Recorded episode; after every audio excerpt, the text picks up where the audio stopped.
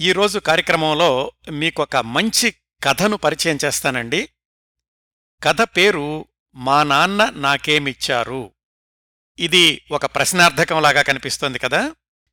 పేరుని బట్టి ఒక తండ్రి సంతానం వేసిన లేదా వేసుకున్న ప్రశ్న అనుకోవచ్చు. ఎవరికైనా గాని వాళ్ళ నాన్నగారు ఏమిచ్చారు అనే ప్రశ్న ఎందుకొస్తుంది? ఏ సందర్భంలో వస్తుంది? ఈ ప్రశ్నకు సమాధానం అందరికీ ఒకేలాగా ఉండదు అనే విషయం వేరే చెప్పాల్సిన అవసరం లేదు కదా? అసలైనా ఏ తండ్రైనా సంతానానికి ఇవ్వగలిగిందేమిటి? ఇవ్వాల్సిందేమిటి? సంపాదన ఆస్తి అంతస్తు పదవి హోదా రాజ్యం రాష్ట్రం ఇవేనా? వీటికన్నా విలువైనవి తండ్రి నుంచి వారసత్వంగా తీసుకోగలిగినవి ఉన్నాయా? ఇలాంటి ప్రశ్నలన్నింటికీ సమాధానాలు చాలా సరళంగా మనసుకి హత్తుకునేలాగా ఈ కథలో చెప్తారు రచయిత. కథ పేరు ఆ పేరు నుంచి మనం వేసుకున్నటువంటి ప్రశ్నలు ఇన్నున్నాయి కాబట్టి ఈ కథంతా ఉపన్యాసాలు సందేశాలు సూక్తులు ఉంటాయనుకోవద్దు చాలామంది నన్ను అడుగుతుంటారు ఈ శీర్షికకు కథల్ని ఎలా ఎంపిక చేస్తారు అని. చాలా సరళమైన సమాధానం అండి. మనసుకి హత్తుకునే కథాంశాలు మానవ సంబంధాలకు సున్నితమైన భాష్యం చెప్పే కథలు నా కథను విన్నాక పూర్తిగా చదవాలి అనిపించే కథలు. చదివాక చాలా రోజులు మిమ్మల్ని వెంటాడే కథలు. ఇంకా ఎవరికైనా చెప్పాలి అనిపించే కథలు. ఇలాంటి వాటిని ఎన్నుకుంటూ ఉంటాను. ఈరోజు ఎంపిక చేసుకున్న మా నాన్న నాకేమిచ్చారు కూడా అలాంటి కథే. ఈ కథ విన్నాక లేదా చదివాక తప్పనిసరిగా ఎవ్వరికైనా వాళ్ళ నాన్నగారు గుర్తొస్తారు. నాన్నతో గడిపిన క్షణాలు గుర్తొస్తాయి. ఇంకా చాలా చాలా గుర్తొస్తాయి. ఎలా ఎందుకు అనే ప్రశ్నకు సమాధానమే ఈ కథలోని కథాంశం. కథలోకి వెళ్ళబోయే ముందు మనం విధానం ప్రకారం రచయిత గురించి తెలుసుకోవాలి కదా? మా నాన్న నాకేమిచ్చారు? ఈ కథ రచయిత అవసరాల రామకృష్ణారావు గారు. పంతొమ్మిది వందల అరవై డెబ్భై ఎనభై దశాబ్దాల్లోని ఏ తెలుగు పత్రిక చూసినా తరచూ కనిపించిన రచయిత పేరు అవసరాల రామకృష్ణారావు గారు. ముఖ్యంగా యువ జ్యోతి ఆంధ్రజ్యోతి దీపావళి సంక్రాంతి ప్రత్యేక సంచికల్లో అయితే వీరు రాసిన కథ తప్పనిసరిగా ఉండాల్సిందే. పంతొమ్మిది వందల ముప్పై ఒకటి డిసెంబర్లో జన్మించి రెండువేల పదకొండు నవంబర్లో కన్నుమూసిన అవసరాల రామకృష్ణారావు గారు తన పదహారవ సంవత్సరంలో రచనలు ప్రారంభించి చిట్ట చివరి వరకు వ్రాస్తూనే ఉన్నారు. అంటే వారి రచనా జీవితం ఆరు దశాబ్దాలు పైమాటేనన్నమాట. అవసరాల రామకృష్ణారావు గారు వ్రాసిన మొట్టమొదటి కథ ఆయన పదహారవ ఏట చందమామ పిల్లల పత్రిక మొట్టమొదటి సంచిక పంతొమ్మిది వందల నలభై ఏడు జులై. దానిలో ప్రచురించబడింది. దాని పేరు పొట్టి పిచ్చిక కథ. చందమామ మొదటి సంచిక అంటే చక్రపాణి గారు వడబోసిన కథలు. వాటిల్లోనే అవసరాల రామకృష్ణారావు గారి కథ నిలిచింది అంటేనే కథకుడిగా ఆయన భవిష్యత్తును ఊహించుకోవచ్చు. అక్కడ్నుంచి జీవితకాలమంతా రామకృష్ణారావు గారు కథలు నవలలు ఇతర రచనలు చేస్తూనే ఉన్నారు. ఆయన వ్రాసిన కథలు సుమారుగా ఆరు వందల పైగా ఉంటాయని ఒక అంచనా. నవలలు పాతిక వరకు ఉండొచ్చు. ఈ రెండూ కాకుండా ఇతర అంశాల గురించినటువంటి పుస్తకాలు మరొక పాతిక ఉండొచ్చు. కథలు నవలల్లో ప్రతిదీ కూడా ఏదో ఒక ప్రయోజనాన్ని ఆశించి వ్రాసినవే. ఆ రోజుల్లో చాలామంది రచయితలు అలాగే చేస్తూ ఉండేవాళ్ళు అవసరాల రామకృష్ణారావు గారు అందరికంటే మరొక అడుగు ముందుకు వేసి ప్రతి కథలోనూ ఒక ప్రయోజనం ఉండేలాగా చూస్తూ ఉండేవాళ్ళు సీరియస్ కథలతో పాటుగా హాస్యరస ప్రధానంగా సాగే కథలు చాలా రాశారు. సాధారణంగా హాస్యం అంటే నవ్వుకోవడానికే అని ఒక నమ్మకం ఉంది. రామకృష్ణారావు గారు వ్రాసిన హాస్యకథల్లో కూడా ఏదో ఒక ప్రయోజనం ఒక సందేశం ఉండడం అనేది ఆయన రచనల యొక్క ప్రత్యేకత. ఆయన వ్రాసిన కేటు డూప్లికేటు ఆ పుస్తకం మేము హైస్కూల్లో చదువుకునే రోజుల్లోనే మా స్కూలు లైబ్రరీలో విపరీతమైన డిమాండ్ ఉన్నటువంటి పుస్తకం. ఆయన కథలకు పెట్టే పేర్లు కూడా చాలా విలక్షణంగా ఉంటాయి. అందమైన ఆత్మహత్య అనువైన ఆత్మహత్య అరుదైన ఆత్మహత్య. జైకి బహువచనం జైలు. అమ్మ ఆకలేస్తోందే. ఈ మూడు ఆ ముసులోడు. ఆడపడుచులు కాదు కోడిత్రాచులు ఎంత కురుపుకి అంత సలుపు. కళ్ళజోడు మార్చిచూడు ఇవన్నీ కూడా ఆయన వ్రాసిన కొన్ని కథల పేర్లండి. నవలల విషయానికొస్తే అవసరాల రామకృష్ణారావు గారి పేరు వినగానే గుర్తొచ్చే సుప్రసిద్ధ నవల సంపెంగలు సన్నజాజులు. ఇంకా ఇతర అంశాల రచనల విషయానికొస్తే సైన్సు మ్యాథమెటిక్సు వీటి గురించి అవసరాల రామకృష్ణారావు గారు వ్రాసిన పుస్తకాలు చిన్నపిల్లలకి ఆ రోజుల్లోనే కాదు ఇప్పటికి కూడా చాలా ఉపయోగపడతాయండి. వృత్తిరీత్యా ఇంగ్లీష్ మాస్టరే అయినప్పటికీ లెక్కల గురించి ముఖ్యంగా వాటిని చిన్నపిల్లలకు వినోదాత్మకంగా ఎలా చెప్పాలి అనే అంశాల గురించి ఆయన చేసిన పరిశీలన పరిశోధన వ్రాసినటువంటి వ్యాసాలు ప్రముఖంగా పేర్కొనదగినవి. బాలజ్యోతి అనే పత్రికల్లో ఆ రోజుల్లో ఆయన వ్రాసిన మ్యాథమాట్రిక్స్ ట్రిక్స్ అనమాట ఆ వ్యాసాలు తర్వాత రెండు మూడు సంపుటాలుగా కూడా పబ్లిష్ అయ్యాయి. ఇప్పుడు కూడా పిల్లలకు మ్యాథమెటిక్స్ సబ్జెక్టు గురించి భయం పోగొట్టాలి అంటే ఎంతగానో ఉపయోగపడతాయి ఆ మ్యాథమాట్రిక్స్ పుస్తకాలు. గణిత విశారద అంగ్రేజీ మేడీజీ ఇలాంటి పుస్తకాలు కూడా రచయితగా అవసరాల రామకృష్ణారావు గారిలోని విభిన్న పార్శ్వాలకు ఉదాహరణలు. తునిలో హైస్కూలు మాస్టారుగా ఉద్యోగ జీవితాన్ని ప్రారంభించి ఆ తర్వాత ఒరిస్సాలోనూ విశాఖపట్నంలోనూ ఇంగ్లీషు లెక్చరర్గా పనిచేశారు. ఆయన యాభైవ ఏట జార్జ్ ఆర్వెల్ గురించి పరిశోధన చేసి డాక్టరేట్ పట్టా అందుకున్నారు. ఆయన రచనల్లో లాగానే మాటల్లో కూడా పంచ్ పన్ అవలేలగా దొర్లుతూ ఉంటాయి. తాను ఇంగ్లీషు కవి గురించి పిహెచ్డీ చెయ్యడం అనే అంశాన్ని ప్రస్తావిస్తూ ఆంధ్ర యూనివర్సిటీలో రీసెర్చ్ స్కాలర్గా జార్జ్ ఆర్వెల్ మీద పరిశోధన పరిపరి విధ సాధన చేస్తున్నాను. నా ఊహల ఊపిరికి అందాల పందిరులల్లిన తల్లి భాషలో కూడా ఎప్పటికైనా ఒక డాక్టరేటు కొల్లగొడదామనే దూరాలోచన అన్నారు. అవసరాల రామకృష్ణారావు గారు ఆరు దశాబ్దాలు పైగా పదును తగ్గకుండా రచనలు చెయ్యడం గురించి గొల్లపూడి మారుతీరావు గారు రామకృష్ణారావు గారి గురించి వ్రాసిన స్మరణికలో ఇలా అన్నారు. రచయితలు వివిధ రకాలుగా ఉంటారు. కొందరు రచయితలు పరువంలో పదునైన కథలు రాసి రాసి వయస్సు మీద పడుతున్న కొద్దీ అనుభవాలను సేకరించుకోవడం చేతకాక చుట్టూ జీవితంలో ఉన్న అవగాహనను కోల్పోయి మెల్లిగా అంతర్ముఖులైపోతారు. వాళ్ళల్లో ఆ సృజనాత్మకత తగ్గిపోతుంది. మరికొంతమంది రచయితలు చుట్టుపక్కల జీవితాలని ప్రతీక్షణం ఆకళించుకుంటారు ప్రతిక్షణం తనదైన ఆలోచనలను పోగుచేసుకుంటుంటారు ప్రతిక్షణం ఆ పరిణితిని పెంచుకుంటూ ఉంటారు. ప్రతిక్షణం తన మేధస్సుకు కాని తన సృజనాత్మకతకు కాని సానపడుతూ ఉంటారు. అలాంటి రచయితల్లో అవసరాల రామకృష్ణారావు గారు ఒకరు. చివరి రోజుల దాకా ఆలోచనకు ముసిలితనం రాకుండా బ్రతికిన వ్యక్తి he was alive to the last moment Ramakrishnarao గారి కథని మొదటిసారి చదివేక మళ్ళీ ఇంకొకసారి చదివితే మన మనసులో ఒక ఆలోచనో ఒక ఆదర్శమో ఒక నిజమో ఒక నిష్ఠూరమో తప్పనిసరిగా మెదులుతుంది. ఇవి గొల్లపూడి మారుతీరావు గారు వ్రాసినటువంటి వాక్యాలండి. ఇప్పుడు నేను చెప్పబోయే కథ వింటే కూడా ఇవన్నీ కూడా అక్షర సత్యాలు అని మీరు అంగీకరిస్తారు. అవసరాల రామకృష్ణారావు గారి గురించి ఇంతవరకు వినని శ్రోతలకు ఈ ఉపోద్ఘాతంతో ఒక అవగాహన వచ్చుంటుందని అనుకుంటున్నాను. ఇన్ని ప్రత్యేకతలున్న విలక్షణ విశిష్ట రచయిత అవసరాల రామకృష్ణారావు గారి కలం నుంచి వెలువడిన మా నాన్న నాకేమిచ్చారు? ఈ కథ సరిగ్గా అరవై ఏళ్ళ క్రిందటిది. అంటే పంతొమ్మిది వందల అరవై రెండు జనవరి నెలలో యువ మాసపత్రికలో ప్రచురితమైంది. ఈ కథ వ్రాసేటప్పటికీ రచయిత వయస్సు ముప్పై ఒక్క సంవత్సరాలు. ఆ వయసులోనే ఆయన ఎంతో పరిణితితో ఎంతో ఆలోచనతో ఎంతో లోతైన భావాన్ని ఎంతో సరళంగా చెప్పారు ఈ కథలో. ఇది అరవై సంవత్సరాల క్రిందట వ్రాసిన కథ అయినప్పటికీ తండ్రి బిడ్డల సంబంధాల విషయంలో వారి వారి ఆలోచనా శైలుల్లో ఎన్ని మార్పులొచ్చినా మౌలికమైన మానవ సంబంధాల్లోని సున్నితత్వం ఉంది చూశారు.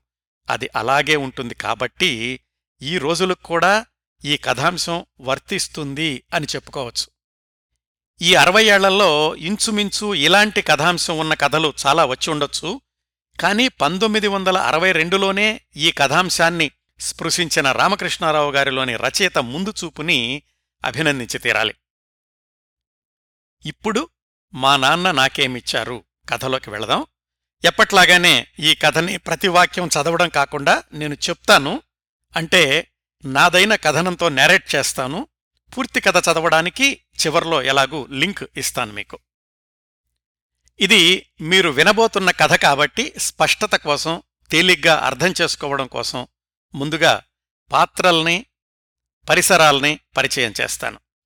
ఈ కథలో మనకు కనిపించేవి వినిపించేవి రెండే పాత్రలు. రమణమూర్తి అనే పెద్దాయన గోపాలం అనే మధ్యవయస్కుడు. ఈ గోపాలం నాన్నగారి పేరు రామ్మూర్తి. రమణమూర్తి రామ్మూర్తి వీళ్ళిద్దరూ చిన్నప్పటినుంచి గాఢమిత్రులు. వృత్తిరీత్యా వేరువేరు ఊళ్ళల్లో స్థిరపడినా ఇద్దరూ రిటైర్ అయిపోయాక కూడా సంవత్సరానికి ఒకసారైనా కలుసుకుంటూ ఉండేవాళ్ళు రామ్మూర్తి అంటే గోపాలం నాన్నగారు చనిపోయి మూడు మూణ్ణెళ్ళయింది గోపాలాన్ని పలకరించడానికి వాళ్ళింటికి రమణమూర్తి వచ్చాడు. గోపాలం ఆ ఊళ్ళోనే టీచర్గా పనిచేస్తున్నాడు. రమణమూర్తిని బాబాయ్ అని పిలుస్తాడు గోపాలం. ఇది నేపథ్యం. ఇక్కడ్నుంచి రమణమూర్తి గోపాలం దగ్గరకొచ్చిన ఒక్కరోజులోనే గోపాలం రమణమూర్తి వాళ్ళ మధ్య జరిగే సంభాషణలు అప్పుడు చోటు చేసుకున్న కొన్ని సంఘటనలు మధ్య మధ్యలో చనిపోయిన రామ్మూర్తి అంటే గోపాలం నాన్నగారు. ఆయన గురించి ఫ్లాష్ బ్యాక్. ఇలా సాగుతుంది కథ. రామ్మూర్తి జీవించి ఉండగా ఎలాంటివాడంటే చాలా సరళమైన జీవనశైలి. అందరికీ సహాయం చేసే వ్యక్తిత్వం. హాస్యస్ఫోరకంగా చిలోక్తులతో మాట్లాడుతూ ఉండేవాడెప్పుడు. పువ్వులతో మేలుకుని పిల్లలతో ఆడుకుని పక్షులతో పడుకునే జీవితం రామ్మూర్తిది. పొద్దున్నే ఆ రామ్మూర్తి లేవడం చూసి సూర్యుడు ఉదయించేవాడట. ఆయన పనిమనిషికి పాలవాడికి జీతాలిచ్చే రోజు అది ఒకటో తారీఖు అని అందరూ గుర్తుపెట్టుకోవాలి. అంటే ఇంత క్రమశిక్షణతోటి బ్రతికాడు రామ్మూర్తి. మరి జీవితాన్ని అంత చక్కగా జీవించిన వాడికి మరణం కూడా బాగుండకేం చేస్తుంది? కలిగి ఉన్న కళ్ళు కలగని మనిషికి మంచం మీద ఉన్న మంచి ముత్యంలా గడిపిన మనిషికి పంకంలో ఉన్న పద్మంలా వికసించిన మనిషికి ఆఖరి కాలం కూడా అంత అందంగా ఉండకేం చేస్తుంది. చివరి రోజుల్లో కూడా రామ్మూర్తి కొడుకు గోపాలం దగ్గరే ఉన్నాడు. సూర్యాస్తమయం కూడా సుందరంగా ఉండడంలో వింతేముంది? ఎలా చనిపోయాడంటే రామ్మూర్తి అన్నీ సర్దుకుని సరిదిద్దుకుని రైలు ప్రయాణానికి వెళ్ళినంత ఉత్సాహంగా వెళ్ళిపోయాడు రామ్మూర్తి. అది రామ్మూర్తి జీవించినటువంటి విధానం వెళ్ళిపోయినటువంటి విధానం. తనని పలకరించడానికి వచ్చినటువంటి నాన్నగారి ఆప్తమిత్రుడు రమణమూర్తి బాబాయిని చూసి బావురుమన్నాడు గోపాలం. ఇదిగో గోపాలం నువ్విట్లాగా ఏడుస్తావనుకుంటే నేను వచ్చేవాణ్ణి కాదు. మామూలుగా పలకరిద్దామంటే గనక ఆ రోజే వచ్చేవాణ్ణి నీతో ఒక రోజైనా గడుపుదామని చెప్పి మూడు నెలల తర్వాత వచ్చాను అన్నాడు రమణమూర్తి. గోపాలం కళ్ళల్లో నుంచి కన్నీళ్ళు అలా ధారాపాతంగా కారిపోతున్నాయి. బాబాయ్ గారు ఆహా ఓహో అనుకునే స్నేహితులు చాలామంది ఉన్నారు మా నాన్నకి. కాని మీరంటే ఆయనకి ఎంతో ఇష్టం. నెలకి ఒకసారైనా గాని మీ గురించి వింటేనే నాన్నగారికి తృప్తిగా ఉండేది బాబాయ్ గారు. మిమ్మల్ని చూడగానే నాన్న గుర్తొచ్చాడు. మీలో నాన్నగారిని చూసుకుంటున్నాను అని మరొకసారి బావురుమన్నాడు గోపాలం. అదేంట్రా అంత చిన్నపిల్లాడిలాగా ఏడుస్తున్నావు? అన్నాడు రమణమూర్తి. లేదు నేను చిన్నపిల్లాణ్ణి అనుకునేవాళ్ళు ఇంకెవరూ లేరండి. ఒకప్పుడైతే మా అమ్మ దగ్గర కూర్చుని విసనకర విసురుతూ నాకు భోజనం పెట్టేది. కొండంత నీడ ఆకాశమంత అండ అనుకున్న మా నాన్న కూడా నాకు లేకుండా వెళ్ళిపోయాడు. నేనెవరుకున్నానంటే చీరలు నగలు ఇచ్చే మొగుణ్ణి మా ఆవిడికి నేనున్నాను. బిస్కత్తులు పిప్పరమెంట్లు ఇచ్చే పిల్లలకి తండ్రిగా నేనున్నాను. కాని నన్ను పిల్లాడిగా చూసుకునే వాళ్ళింకెవరూ లేరండి అని గోపాలం వెక్కి వెక్కి ఏడవసాగాడు. ఇలా బాధపడే వాళ్ళకి బాధపడొద్దు అని ఓదారుస్తూ ఉంటే దుఃఖం మరింత ఎక్కువవుతుంది. ఎలాగంటే ఇద్దరు కొట్టుకుంటున్నారనుకోండి వాళ్ళని విడదీయడానికి ప్రయత్నిస్తే మరింతగా కొట్టుకోవడానికి వాళ్ళు ముందుకెళ్తూ ఉంటారు. అట్లాగే ఒక గొయ్యిని తవ్వుతూ ఉంటే తవ్విన కొద్దీ పెద్దదవుతూ ఉంటుంది. అట్లాగే ఇలా ఎవరైనా బాధపడుతుంటే ఓదారుద్దామని చూస్తే వాళ్ళ బాధ మరింత ఎక్కువ అవుతూ ఉంటుంది. అందుకని రమణమూర్తి ఏం చేశాడంటే గోపాలాన్ని మరింత ఓదార్చే ప్రయత్నం చేయకుండా ఇంట్లోకి వెళ్ళాడు. ఇంట్లో ఏదెక్కటి ఉంటుందో ఆయనకి బాగా తెలుసు. ఎందుకంటే రామ్మూర్తి ఉండగా తరచూ వస్తూ ఉండేవాడు రామ్మూర్తితోటి చక్కటి రోజులు గడుపుతూ ఉండేవాడా ఇంట్లో. లోపల గదిలోకెళ్ళి పుస్తకాలన్నీ వెతికి హ్యామ్లెట్ పుస్తకం పట్టుకొచ్చాడు. ఆ పుస్తకాన్ని అటు ఇటు తిప్పి ఒక పేజీ దగ్గర ఆగి గోపాలం ఇది నువ్వు చదివావు కదా? తండ్రిని కోల్పోయి సర్వస్వాన్ని కోల్పోయినట్లు బాధపడే హ్యామ్లెట్కి చెప్పినట్టుగా చెబుతూ షేక్స్పియర్ మనందరికీ అందించినటువంటి మహత్తర వాక్యాలు చూడు అని గోపాలనికిచ్చాడు గోపాలం ఆ వాక్యాలు చదివాడు. నిజంగా అలాంటి గొప్ప పుస్తకాలకి మామూలు జీవితాలకి అంత సామీప్యం ఉంటుంది అని అతనికి తెలిసింది.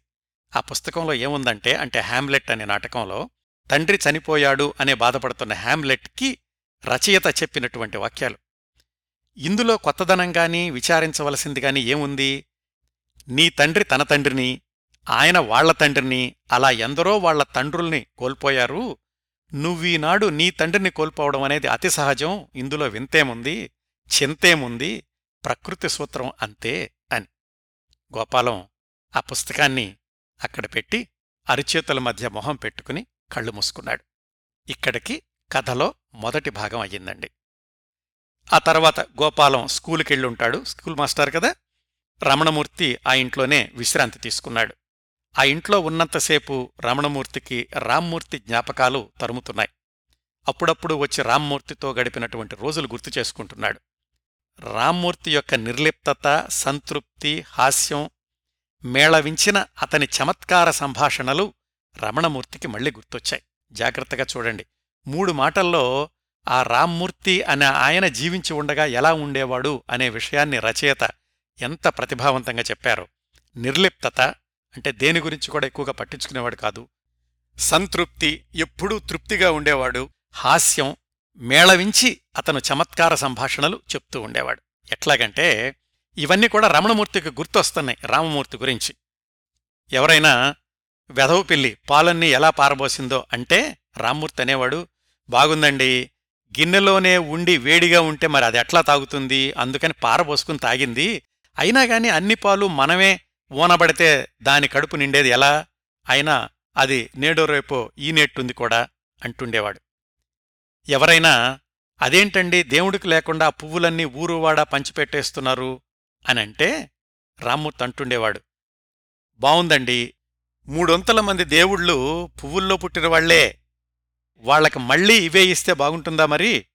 ఇంకోసారి రామ్మూర్తితో ఎవరో అన్నారు ఏమండి మొన్న బస్సులో వస్తుంటే మీ పర్సు పోయిందట కదా పాపం. అప్పుడు రామ్మూర్తి చెప్పిన సమాధానం బావుందండి. అందులో ఉన్నది ఎంత గనక? పాపం. ఒక పూట కుటుంబానికైనా కడుపు నిండుతుందో లేదో. అయినా నాలాంటి అజాగ్రత్త పరులందరినీ ముందుగా జైల్లో పెడితే దేశంలో దొంగతనాలు తగ్గుతాయేమో. ఇంత హాస్యంగా మాట్లాడుతూ ఉండేవాడు బ్రతికున్న రోజుల్లో రామ్మూర్తి. ఈ ఆలోచనల్లో మునిగి తేరుతున్న రమణమూర్తికి రామ్మూర్తి వాళ్ళింటికొచ్చినప్పుడు జరిగినటువంటి ఒక సంఘటన కూడా గుర్తొచ్చింది. అదేంటంటే క్రిందటేడాది రామ్మూర్తిని చూడ్డానికి ఈ ఇంటికొచ్చాడు రమణమూర్తి. ఇద్దరూ కలిసి ఎక్కడికో ట్రైన్కెళ్దామని బయలుదేరారు. వాళ్ళలా బయటికి బయలుదేరుతుండగా బత్తాయి పళ్ళు అమ్మే అమ్మాయి వచ్చింది వాళ్ళ గుమ్మంలోకి. ఆ అమ్మాయి చంకలో పసిపాపుంది విపరీతంగా ఏడుస్తోంది. ఏంటే ఆ పాప అలా ఏడుస్తుండగా నువ్వు ఇల్లిల్లు తిరుగుతున్నావు? అన్నాడు రామ్మూర్తి ఆ బత్తాయి పళ్ళు అమ్మే అమ్మాయిని. ఏం చేయమంటారండి? నాలుగు రోజుల నుంచి మూసిన కన్నెరగదు నన్ను వదిలిపెట్టట్లేదు నోరు కట్టేయడం లేదు జ్వరం విపరీతంగా ఉంది. మరి ఇలాంటప్పుడు ఎందుకు పళ్ళు అమ్మడానికి వచ్చావంటే మరి అమ్మకపోతే నాకెలా జరుగుతుందండి? అంద అమ్మాయి. సరే అయితే ముందా గేటు తలుపులేసి లోపలికరా అని పిలిచాడు రామ్మూర్తి. రమణమూర్తి అన్నాడు ఇదేంట్రా మనం ట్రైన్కి వెళ్దాం అనుకున్నాం సమయం అయిపోతోంది. ఇప్పుడు అమ్మాయిని లోపలికి పిలుస్తావేంటి? ఆ పిల్లేమో ఏడుస్తోంది అన్నాడు రమణమూర్తి.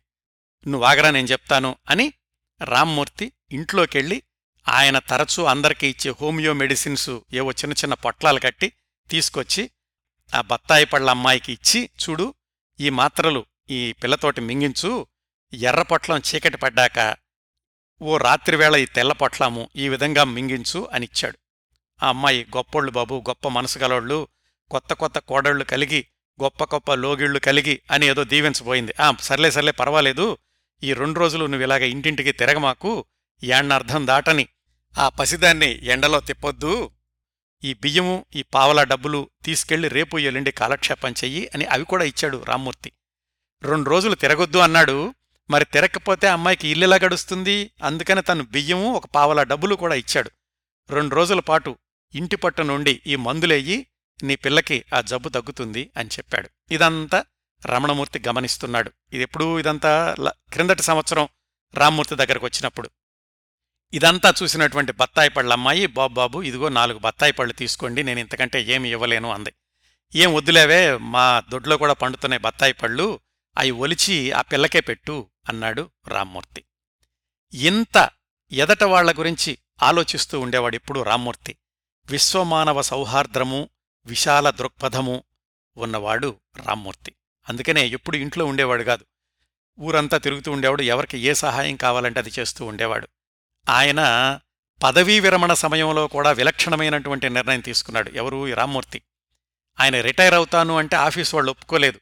మీ అంత అనుభవజ్ఞులు మాకు దొరకరండి.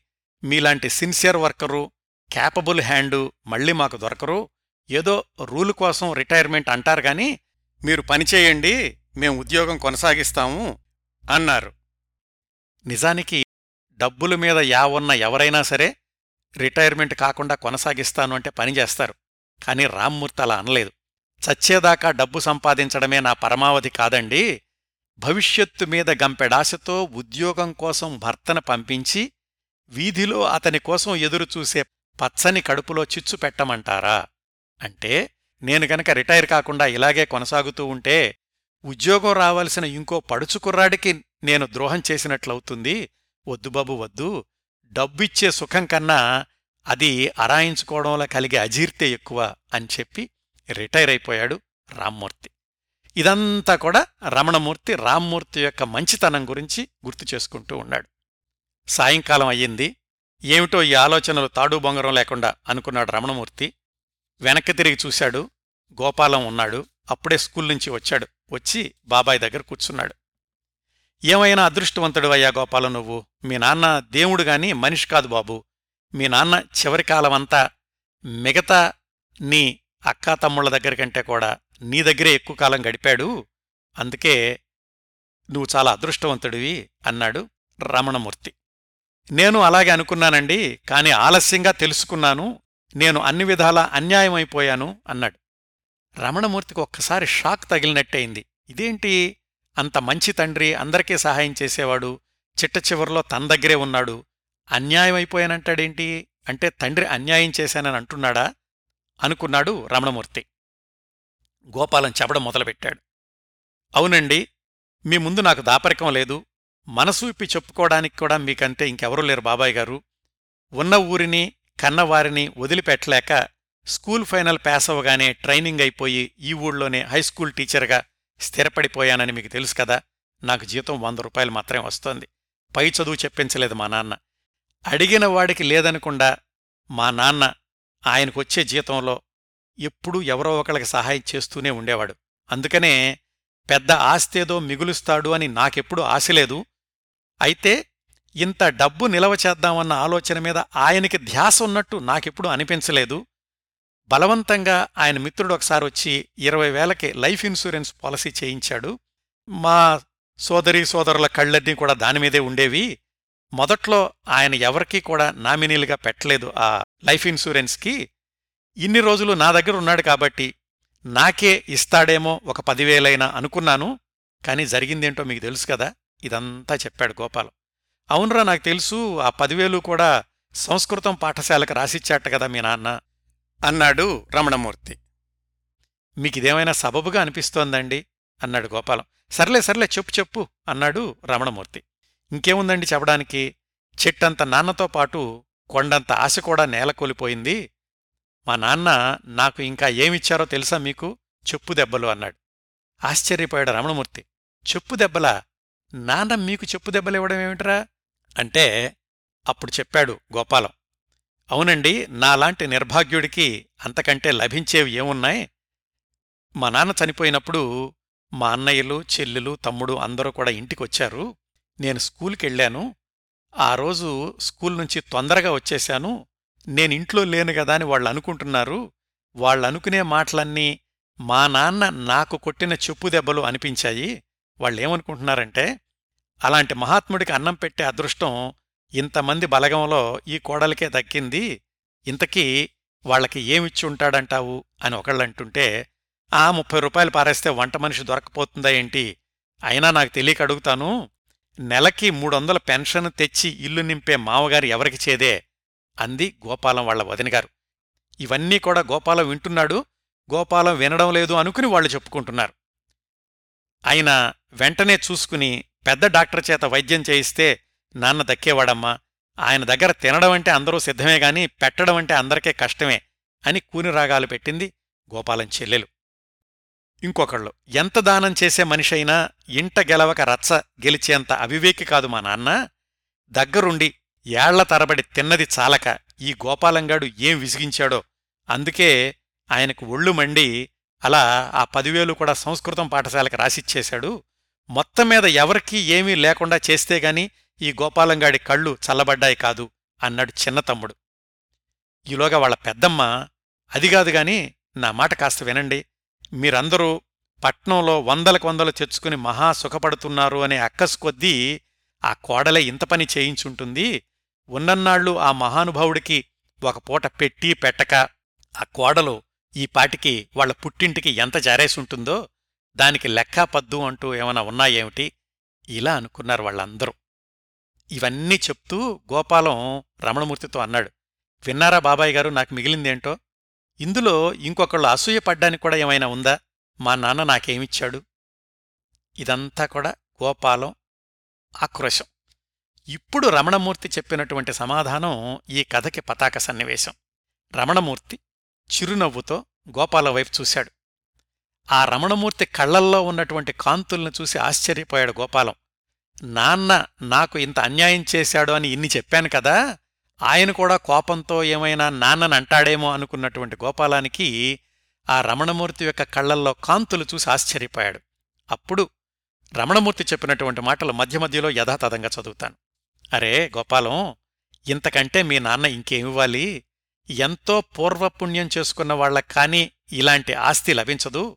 ఎవరో ఎందుకు నీ సంపద చూసి నేనే ఆశ్చర్యపడుతున్నాను అన్నాడు రమణమూర్తి. గోపాలానికి ఇంకా ఆశ్చర్యం వేసింది. ఇదేమిటి? మా నాన్న నాకేమి ఇవ్వలేదు అని నేను బాధపడుతుంటే నా సంపద చూసి ఆశ్చర్యపడుతున్నాను అసూయపడుతున్నాను అంటున్నాడేమిటి బాబాయ్ గారు అనుకుని అదేంటండి? మీరు నాతో హాస్యం ఆడుతున్నారా? అన్నాడు. అప్పుడు రమణమూర్తి అన్నాడు లేదు. నీ ముందున్న చీకటిని తొలగించడానికి ప్రయత్నం చేస్తున్నాను. గట్టున చూస్తే గంగలో నీళ్ళైనా కలకబారినట్లే కనిపిస్తాయి. పైపైన కొలిచే నిర్ధారణ చేయడం న్యాయమా గోపాలం? మీ వాళ్ళంతా అంటే మీ అన్నదమ్ములు అక్కచెల్లెళ్ళు వాళ్ళందరూ డబ్బుతోటే మనుషుల మంచి చెడ్డలు కొలిచే మరమనుషులైపోయారు. అదే జీవనం అనుకున్న వాళ్ళు అది లేకపోతే అంటే డబ్బులు లేకపోతే అసలు స్వరూపం బయటపడి బయటపడ్డ చేపల్లా బాధపడిపోతారు. అందుకనే వాళ్ళు అలా విమర్శించడం చాలా సహజం. కాని డబ్బు సంపాదించినప్పటికీ దానివల్ల చెడిపోని వాడు కుటుంబం మొత్తం మీద మీ నాన్న ఒక్కడే. ఆయన నీడలో మీ అన్నదమ్ములందరికన్నా ఎక్కువ కాలం నువ్వు గడిపావు. నీనుంచి మాత్రం ఇలాంటి మాటలు నేనెప్పుడూ కూడా ఊహించలేదురా అన్నాడు. అదేమిటి ఇంకా గోపాలానికి అర్థం కాలేదు. ఏమిటి రమణమూర్తి ఇంకా నాన్ననే పొగుడుతున్నాడు అని అతనికి అనుమానంగా ఉంది. అడ్డురామాకురా నన్నిలా చెప్పుకుపోని. పొద్దున కదా మీ ఇంటికొచ్చాను. వస్తూనే నేను చూసిందేమిటో తెలుసా? నీ పిల్లలు అప్పటికే స్నానాలు కూడా చేసి చక్కగా తలలు దువ్వుకుని గడగడ చదువుకుంటున్నారు. మీ ఆవిడ కుంపటి దగ్గర కూర్చుని ఎడంచేత్తో ముక్కలు వేయిస్తూ కుడిచేత్తో ఒళ్ళో పెట్టుకుని మడిచిన పేపర్ని అటు ఇటు తిప్పుతూ చదువుకుంటోంది. నువ్వు గదిలో కూర్చుని కంపోజిషన్ పుస్తకాలేవో దిద్దుకుంటున్నావు. నేను వాచి చూశాను. ఆరయ్యింది అవును. ఇందులో ఆశ్చర్యపోవడానికేముంది? ఇది మన రామ్మూర్తి ఇల్లు. మరి ఇంకోలాగా ఎలా ఉంటుంది అనుకున్నాను. అంటే ఆ తండ్రి యొక్క క్రమశిక్షణ మీకు కూడా వచ్చింది అని రమణమూర్తి గోపాలానికి చెప్పాడనమాట. గోపాలం సాధారణంగా కాలేజీలు పదింటికి తెరుస్తారని నీకు తెలుసు కదా? అందరూ కాదు గాని చాలామంది కుర్రాళ్ళు దినచర్య ఎలా ఉంటుందంటే ఏ తొమ్మిదిన్నరకో లేస్తారు. వెంటనే శుభ్రమైన ఇస్త్రీ జత ఒకటి తొడిగేస్తారు. ఎడంచేత్తో పుస్తకాలు కుడిచేత్తో పళ్ళుదోము పుల్ల అప్పట్లో పుల్లతోటి పళ్ళు దొంకుంటూ ఉండేవాళ్ళు. అది పట్టుకుని కాలేజీకి వచ్చేస్తారు. ఏ కాలేజీకైనా దగ్గరలోనే ఒక కాఫీ హోటల్ మంగళ షాపు ఉంటాయి కదా? కావలిస్తే చూడు ఏ పంపు దగ్గరో దంతధావనం అయిందనిపించి మంగళ షాపులో మేకప్ అవుతారు హోటల్లో లోడ్ వేసుకుని యువతలు పడేసరికి ఫస్ట్ బెల్ అలాగవుతుంది ఇదంతా ఎందుకు చెప్తున్నానంటే దినదినము పతనమై కృత్రిమమైపోతున్న సాంఘిక వ్యవస్థను గమనించిన నా కళ్ళకి మీ ఇల్లు చల్లని పందిరిలా కనిపించింది బాబు. ఇవి పంతొమ్మిది వందల అరవై రెండులో ఒక రమణమూర్తి తన మిత్రుడి కొడుక్కి చెప్పినటువంటి మాటలండి. ఒక నిమిషం ఆగి మళ్ళీ రమణమూర్తి మొదలుపెట్టాడు. మధ్యాహ్నం ఒకసారి పడుకుని లేచేసరికి మరొక మనోహరమైన దృశ్యం నా కంటపడింది మీ అమ్మాయి పెద్దది కాబోలు బిందెతో నీళ్ళు తీసుకొస్తోంది. వెనకాల అబ్బాయి రాగి చెంబుతో నీళ్ళు తెస్తున్నాడు. నన్ను పులకింపచేసింది ఇవేవీ కావు. వీళ్ళ వెనకాల మీ చంటిది ఎర్రటి లక్కపిడత నిండా నీళ్ళు పోసి తలమీద పెట్టుకుని రెండు చేతులు పైకెత్తి అతి పొందికగా ఒక్క చుక్క నీళ్ళు పడిపోకుండా తీసుకొస్తోంది. ఎక్కడ్నుంచే గొల్లభమా అని నేను పలకరిస్తే ఆ చిన్నపిల్ల ఆరిందలాగా అంది బాంది ఎవరింట్లో వాళ్ళు నీళ్ళు తెచ్చుకోలు? అంది. మీ పెద్దమ్మాయి చెప్పింది ఇంట్లో పని మనిషి రాలేదంట అందుకని వాళ్ళే పంపు దగ్గర నుంచి నీళ్ళు తెస్తున్నారు పని మనుషులు అంటే నాకు ఒకటి జ్ఞాపకం వచ్చింది. పరాధీనతలో పతాకనందుకున్న మా కుటుంబాన్ని గురించి చెప్పాలి. మా ఇంట్లో దాసీది మొక్కలకు నీళ్ళు పోసేది బజారుకెళ్ళేది ఇంతమంది నౌకరులున్నారు. నీతో చెప్పకేం? మా ఇంట్లో ప్రతి ఒక్కళ్ళకి కనుక్కోడానికొకరు పొగడ్డానికొకరు కనీసం ఇద్దరేసి మనుషులు కావాలి. ఏ ఒక్క మనిషి లేకపోయినా ఐదు నిమిషాలు జరగదు. ఇంతమంది నౌకర్లలో ప్రతిరోజు ఎవరో ఒకరు మానేయక తప్పదు. ఇక వేగుతున్న పేలాల్లాగా మా ఇంట్లో ప్రతి ఒక్కరూ ఎగిరెగిరి పడతారు. చూసి తీరాల్సిందే. బాబూ డబ్బు వల్ల మేం పొందుతున్న సుఖం ఇది. నెలకి నూట యాభై సంపాదించినాడు మేమందులో ఇమడలేకపోయాం. ఇప్పుడు పదిహేను వందలు తెస్తున్నా ఇమడలేక చెప్పలేని బాధపడుతున్నాం. మీ నాన్న క్రమశిక్షణలో సంతృప్తితో స్వయం సహాయంతో సంతోషంగా బ్రతకడం నేర్చుకున్న మీ కుటుంబానికి ఏం తక్కువయ్యా? ఇప్పుడు చెప్పు గోపాలం మీ నాన్న నీకేం ఇవ్వలేదటయ్యా? మళ్ళీ చదువుతాను ఈ వాక్యం. మీ నాన్న క్రమశిక్షణలో సంతృప్తితో స్వయం సహాయంతో సంతోషంగా బ్రతకడం నేర్చుకున్న మీ కుటుంబానికి ఏం తక్కువయ్యా? ఇప్పుడు చెప్పు గోపాలం మీ నాన్న నీకేమీ ఇవ్వలేదంటావా? అన్నాడు రమణమూర్తి. చూడు గోపాలం మీరందరూ పుట్టకముందు సుమారుగా యాభై ఏళ్ళ క్రిందట వెన్నెల రాత్రిలో ఏటి ఒడ్డున ఇసుకలో నేను రామ్మూర్తి ఒకళ్ళనొకళ్ళం అలసిపోయేదాకా తరుముకున్న మధుర స్మృతులు నాకు మరొకచోట జ్ఞాపకం రావు సుమి ఇంతటి చల్లని వాతావరణం మీ ఇల్లు. క్రమబద్ధమైన జీవితంలో నీ భార్య కూడా భాగస్వామి కాగలిగిందంటే నీ అదృష్టాన్ని అభినందించకుండా ఉండలేకపోతున్నాను. నా మనసుకెప్పుడైనా విశ్రాంతి కావాలంటే మీ ఇంటికే వచ్చి తలుపు తడతాను. అవును మరి రామ్మూర్తి ఇల్లిది నిష్కామమైన వాడి జీవితంలో శతాంశం ఇక్కడ ప్రతిఫలించిన ఇంతకైనా విలువైన ఆస్తి ఉంటుందా గోపాలం? తలెత్తి నా కళ్ళల్లోకి చూసి చెప్పు మీ నాన్న నీకేమి ఇవ్వలేదా? ఇదండి రమణమూర్తి గోపాలానికి చెప్పినటువంటి పతాక సన్నివేశంలోని సంభాషణలు. ఇవన్నీ మా నాన్న నాకేమిచ్చారు అని ఆక్రోశిస్తున్నటువంటి గోపాలానికి రమణమూర్తి చేసిన కనువిప్పు. ఇంకా చిట్ట చివరి రెండే వాక్యాలతో కథ అయిపోతుంది. గోపాలం భక్తి కృతజ్ఞతలతో కన్నీళ్ళతో నిండిన కళ్ళతో ఆయన వైపు చూశాడు. అంతకంటే బాగా ఎత్తున ఉన్న తండ్రి ఫోటో వైపు చూశాడు. హైస్కూలు మాస్టారు చేసిన అందరూ మనుషులే. అది గుర్తించడం కన్నా ఆనందాన్ని అందించేది ఏమున్నది? ఇదండి కథ. మా నాన్న నాకేమిచ్చారు? ఏ తండ్రైనా? కొడుకులకే కాదు తన సంతానానికి వారసత్వంగా ఇవ్వాల్సింది ఆ సంతానం ఆశించాల్సింది క్రమశిక్షణ నీతి నిజాయితీ స్వచ్ఛమైన జీవన విధానం. ఇవన్నీ ఉంటే ఎవరైనా జీవితంలో ఏదైనా సాధించవచ్చు. ప్రత్యేకంగా ఆస్తులు అంతస్తులు కూడబెట్టి కుదువ చేసి ఇవ్వకపోయినా పర్వాలేదు. మంచి వ్యక్తిత్వాన్ని ఇచ్చిన ఏ నాన్నైనా తన తర్వాత తరానికి ఒక మంచి జీవితాన్ని ఇచ్చినట్లే. ఇది ఈ కథలోని సందేశం. ఇంత గంభీరమైన ఉపన్యాసం ఎక్కడా చెప్పకపోయినప్పటికీ రచయిత అంతర్లీనంగా చెప్పినటువంటి మాటలు ఇవన్నీ. ఈ కథ విన్నాక లేదా తర్వాత చదివాక సున్నిత హృదయులెవరైనా ఒక్కసారి వెనక్కి తిరిగి వాళ్ళ వాళ్ళ నాన్నల గురించి ఆలోచించుకోవచ్చు. తమ పిల్లలకు తాము ఏమివ్వాలి అనే విషయాన్ని కూడా ఆలోచించుకోవచ్చు. మరొక్కసారి గుర్తుపెట్టుకోండి ఇది అరవై సంవత్సరాల క్రిందటి కథ. కాలాలు విలువలు మారినప్పటికీ మనిషిని మనిషిగా నిలబెట్టేది ఉన్నతమైన వ్యక్తిత్వం అనే విషయం మాత్రం సార్వజనీనిక సత్యం. ఒక తండ్రి నుంచి ఒక కొడుకు ఆశించేది ఒక తండ్రి కొడుక్కు ఇచ్చేది అదే అయినప్పుడు మా నాన్న నాకేమిచ్చాడు అనే నిరసన ప్రశ్నలు ఉదయించవు అని రచయిత భావంగా మనం అర్థం చేసుకోవచ్చు. ఈ కథ చదవడానికి కథానిలయం వాళ్ళ యొక్క లింకు నేను యూట్యూబ్ డిస్క్రిప్షన్లో క్రింద ఇస్తున్నానండి. ఈ కథతో పాటుగా అవసరాల రామకృష్ణారావు గారి కథలు కొన్ని వందలు ఆ కథానిలయం వెబ్సైట్లో ఉన్నాయి. అవన్నీ చదవచ్చు. ప్రతి కథ కూడా పాఠకుణ్ణి ఎంతగానో ఆలోచింపచేస్తుంది ఏదో ఒక కొత్త కోణాన్ని చూపిస్తుంది. ఈ కథ రాసింది అవసరాల రామకృష్ణారావు గారు అనుకున్నాం కదా ఆయన్ని డెబ్భై ఒకటవ ఏట ఒక పత్రిక వాళ్ళు ఇంటర్వ్యూ చేసి మీ గురించి నాలుగు ముక్కలు చెప్పండి అన్నారు. ఆయనన్న మాటలేంటో తెలుసా అండి? In teaching non stop fun in writing evergreen pun even at seventy one I enjoy being two in one. మా నాన్న నాకేమిచ్చారు లాంటి అనేక కథలు వ్రాసిన అవసరాల రామకృష్ణారావు గారి గురించి ఆయన చెప్పుకున్న మాటలు నూరు శాతం సత్యం అని ఆయన రచనలు చదివిన ఎవరైనా అంగీకరిస్తారు. నాన్న గురించి మాట్లాడుకునే సందర్భం వచ్చింది కాబట్టి పది సంవత్సరాల క్రిందట ఒక ఫాదర్స్ డే సందర్భంగా నేను వ్రాసినటువంటి ఒక కవితతోటి ఈ కార్యక్రమాన్ని ముగిస్తాను.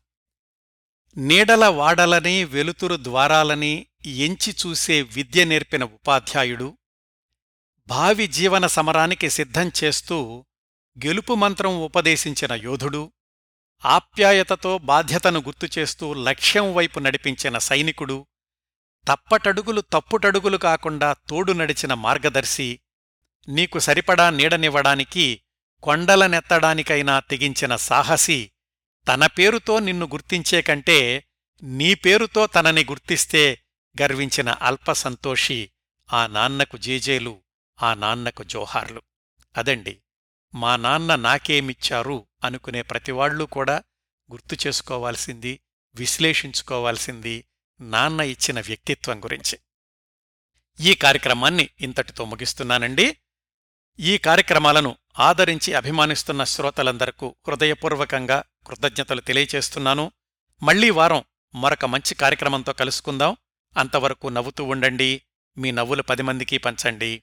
ప్రస్తుతానికి మీ వద్ద సెలవు తీసుకుంటోంది సదా మీ ఆదరాభిమానాలను కోరుకునే మీ కిరణ్ ప్రభ.